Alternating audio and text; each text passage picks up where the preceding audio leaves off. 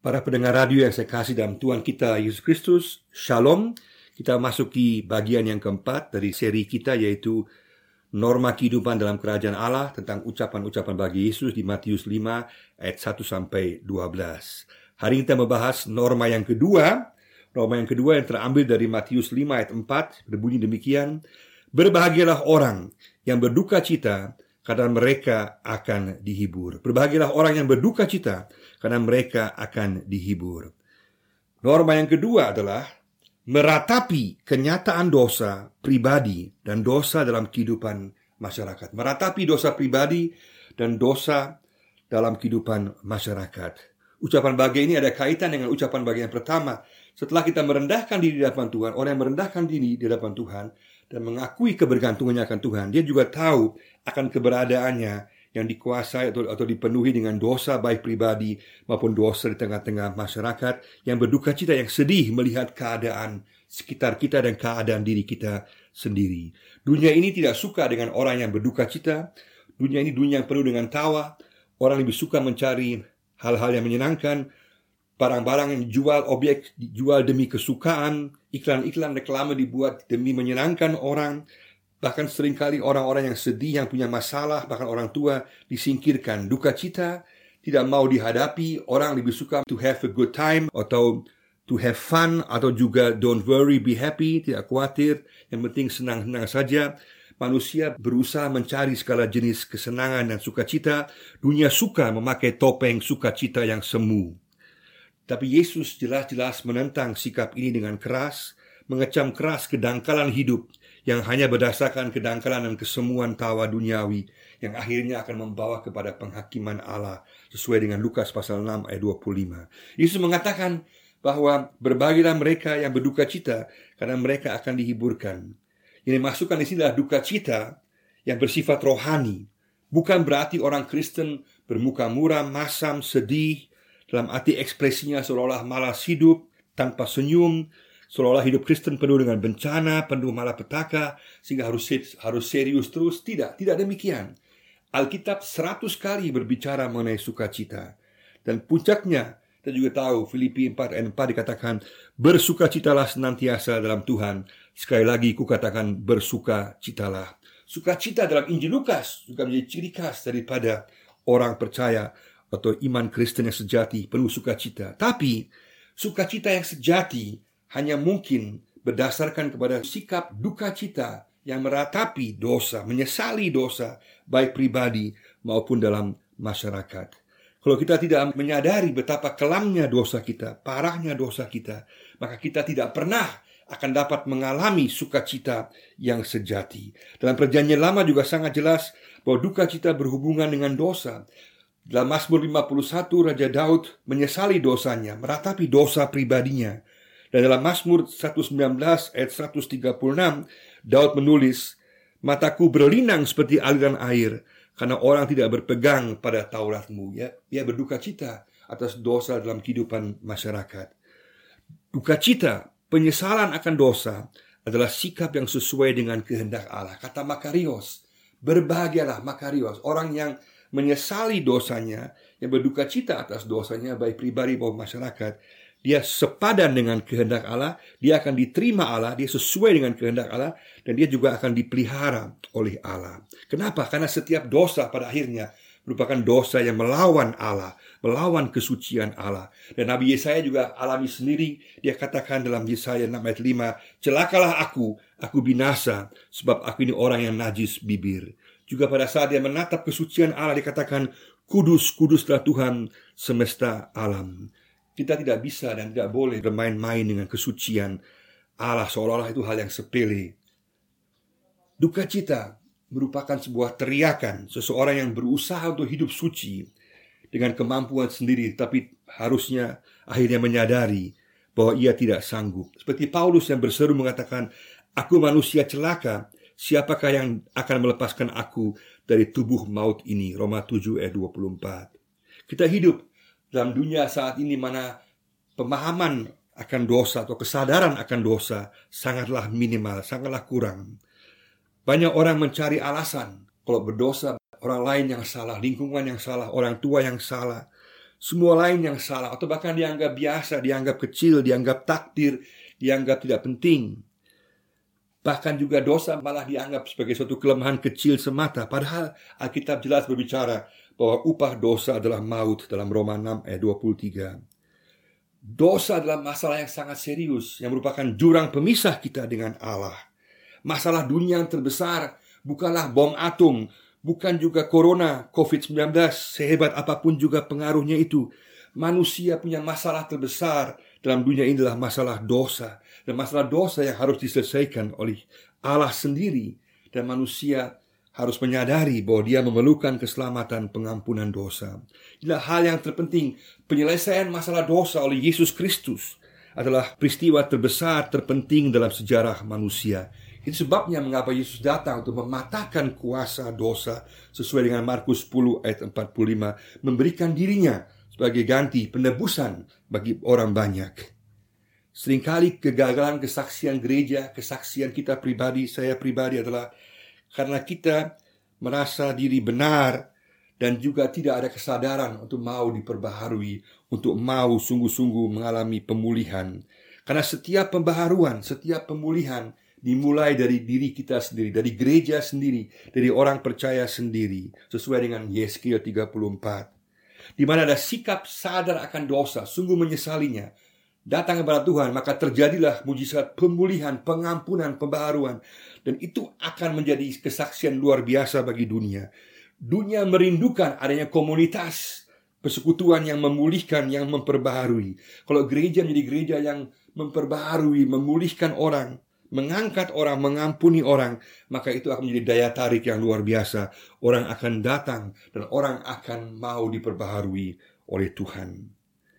Pada masa sekarang banyak orang malu kalau buat kesalahan, tapi tidak malu kalau buat dosa.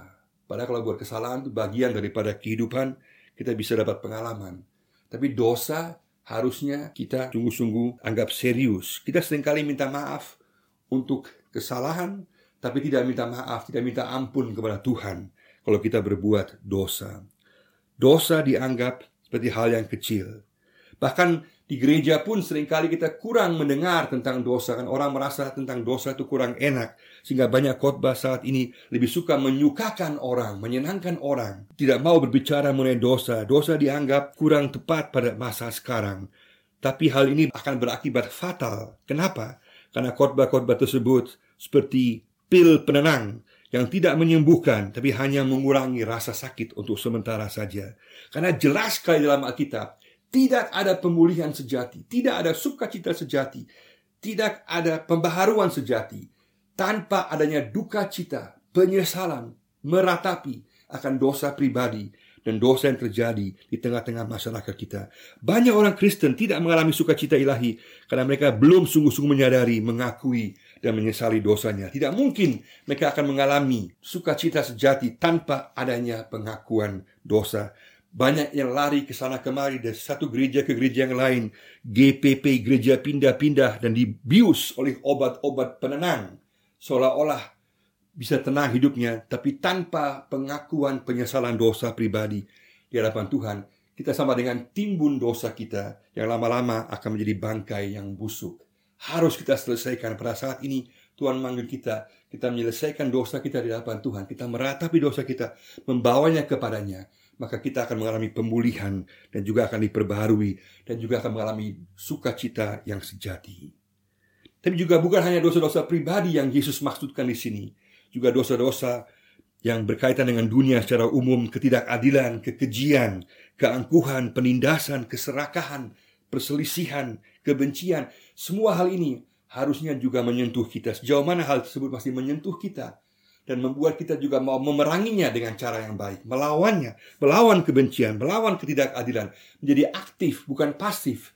Kita bukan sekedar hanya meratapinya, tapi melangkah, bergerak, membuat sesuatu semampu kita dalam lingkungan kita untuk memperbaiki keadaan yang ada. Tapi perbaikan pembaharuan dimulai dengan diri kita sendiri dan kita akan membawanya keluar. Dengan demikian, kita akan membawa pengaruh terhadap lingkungan sekitar kita dengan pembaharuan dalam lingkungan masyarakat kita.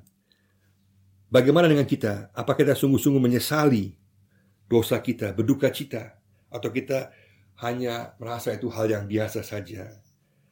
Kita dipanggil untuk sungguh-sungguh meratapi dosa kita secara pribadi dan juga untuk sungguh-sungguh kita datang menyesalinya dan kita mengatakan Tuhan, aku membutuhkan pengampunan daripada Engkau. Kita realistis tentang diri kita sendiri dan juga realistis tentang dunia ini yang sebenarnya indah, diciptakan dengan indah, tapi yang menjadi bobrok rusak oleh karena dosa. Maka Tuhan mau supaya kita mengakui berduka cita akan keberdosaan kita dan dunia ini.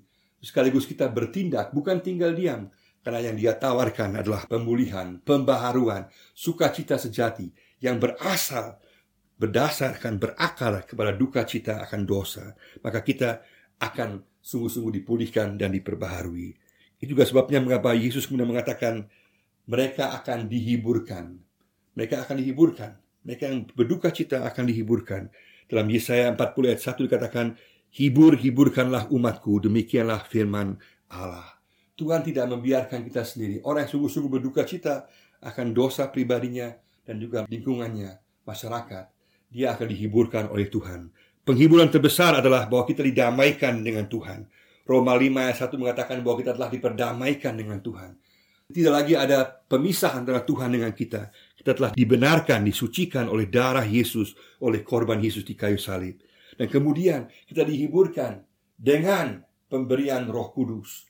Roh Kudus yang diberikan kepada kita, para kletos, dia menghibur kita, menguatkan kita, memberikan kepastian kepada kita bahwa kita adalah anak-anak Allah sesuai dengan Galatia pasal 4 ayat 6. Kita boleh memanggil Allah sebagai Bapa kita, menyebut Allah sebagai Bapa kita. Bahkan gambaran dan perjanjian lama juga sangat bagus dikatakan bahwa kita dihibur seperti seorang ibu yang menghibur anaknya Yesaya 66 ayat 13 bahwa Allah menghibur kita dengan penuh kesungguhan. Dia mau Asal kita datang kepada dia, kita katakan Tuhan, hiburkanlah aku, kuatkanlah aku. Roh Kudus, kuasailah hidup saya. Berikanlah aku mujizatmu, penghiburanmu, kekuatanmu, pertolonganmu bagi saya di tengah-tengah berbagai penderitaan, kesulitan, masalah yang saya hadapi. Kita bergantung kepada penghiburan Tuhan, bukan mencari penghiburan di luar, bukan mencari penghiburan duniawi yang semu, tapi datang kepada penghiburan Roh Kudus. Mohon daripadanya Yesus katakan barang siapa meminta dia akan menerimanya Matius 7 ayat 7 Kalau kita meminta pertolongan penghiburan roh kudus Maka roh kudus akan menghibur kita Maka kita dipanggil untuk datang memohon penghiburan roh kudus Agar dia memperbaharui, memulihkan hidup kita pribadi Juga jemaat kita, gereja kita Dan bukankah itu suatu sukacita yang besar Kita melihat bagaimana roh kudus merubah keluarga-keluarga kita Merubah tabiat pribadi kita merubah persekutuan kita, merubah lingkungan kita karena karya Roh Kudus. Roh Kudus nyata dalam kehidupan kita. Maka kita boleh sungguh-sungguh mengandalkan penghiburan Roh Kudus dalam kehidupan kita. Asal kita datang memohon kepadanya, maka Roh Kudus akan menghibur kita. Dan itu akan membawa sukacita bagi kita, sukacita yang sejati, sukacita yang penuh bagi kita. Dan kalau kita lihat penghiburan terakhir yang paling sempurna, terbesar, tentulah akan terjadi di masa yang akan datang. Dalam Wahyu 21 ayat 4 dikatakan, Dan ia, Kristus, akan menghapus segala air mata dari mata mereka, dan maut tidak akan ada lagi. Tidak akan ada lagi perkabungan atau ratap tangis atau duka cita, sebab segala sesuatu yang lama itu akan berlalu. Kelak di sorga, penghiburan terakhir yang sempurna, yang terbesar, tidak lagi ada penderitaan, tidak lagi akan ada duka cita, hanya sukacita secara penuh, keadilan yang sempurna, pembaharuan yang sempurna. Dan saat ini kita dipanggil untuk mengupayakan di tengah-tengah dunia ini keadilan, kebaikan, dan juga pembaharuan, pemulihan. Tapi secara sempurna itu akan terjadi di masa yang akan datang. Penghiburan ini bukanlah suatu penghiburan yang murahan, seperti ejekan sinis dari Karl Marx Bapak komunisme yang mengatakan bahwa orang Kristen hanya ditipu saja dan dihibur ke sorga. Tidak demikian. Kita bukan dihibur ke sorga, tapi kita dihibur dari sorga. Orang Kristen dihibur dari sorga. Kenapa? Karena sorga adalah realita, adalah realita. Dan di tengah kehidupan dunia saat ini, pergumulan kita hadapi saat ini, penderitaan kita alami saat ini, kita dihibur dari sorga. Ini pengharapan yang bersifat pasti, yang bersifat kekal. Dan penghiburan ini terjadi oleh karena kuasa Roh Kudus. Maka pada saat ini mari sama-sama kita sungguh-sungguh kita meratapi dosa kita pribadi, membawanya kepada Tuhan, menyesalinya, baik dosa pribadi maupun dosa lingkungan masyarakat kita. Dan kita juga mau memperbaharunya, memulihkannya dengan kuasa Tuhan. Bukan tinggal diam, bukan pasif, tapi aktif. Mengalami pembaharuan, pemulihan. Sehingga ada sukacita yang sejati dalam hidup kita. Dan juga kita memohon penghiburan daripada Tuhan. Agar roh kudus menguasai kita, memulihkan kita, mengisi kita. Di tengah-tengah berbagai pergumulan, penderitaan yang kita alami. Kita bawa dan memohon Tuhan, hiburkanlah aku. Roh Kudus penuhilah aku, kuasailah aku dengan penghiburanmu. Dengan demikian kita akan mengalami penghiburan sejati yang hanya Allah yang dapat berikan. Roh Kudus yang akan berikan kepada kita. Mari sama-sama kita menghidupi norma yang kedua ini. Mari sama-sama kita meratapi kenyataan dosa pribadi kita dan dosa dalam kehidupan masyarakat. Dan sekaligus kita membawa dosa kita di hadapan Tuhan dan sekaligus kita meyakini bahwa penghiburan Tuhan akan ada dalam kehidupan kita Roh Kudus menghibur kita, menguatkan kita, memenuhi kita, sehingga kita mengalami sukacita sejati, kita mengalami pemeliharaan sejati, dan juga mengalami pertolongan Tuhan yang nyata dalam kehidupan kita. Kiranya Tuhan memberkati kita semua. Amin.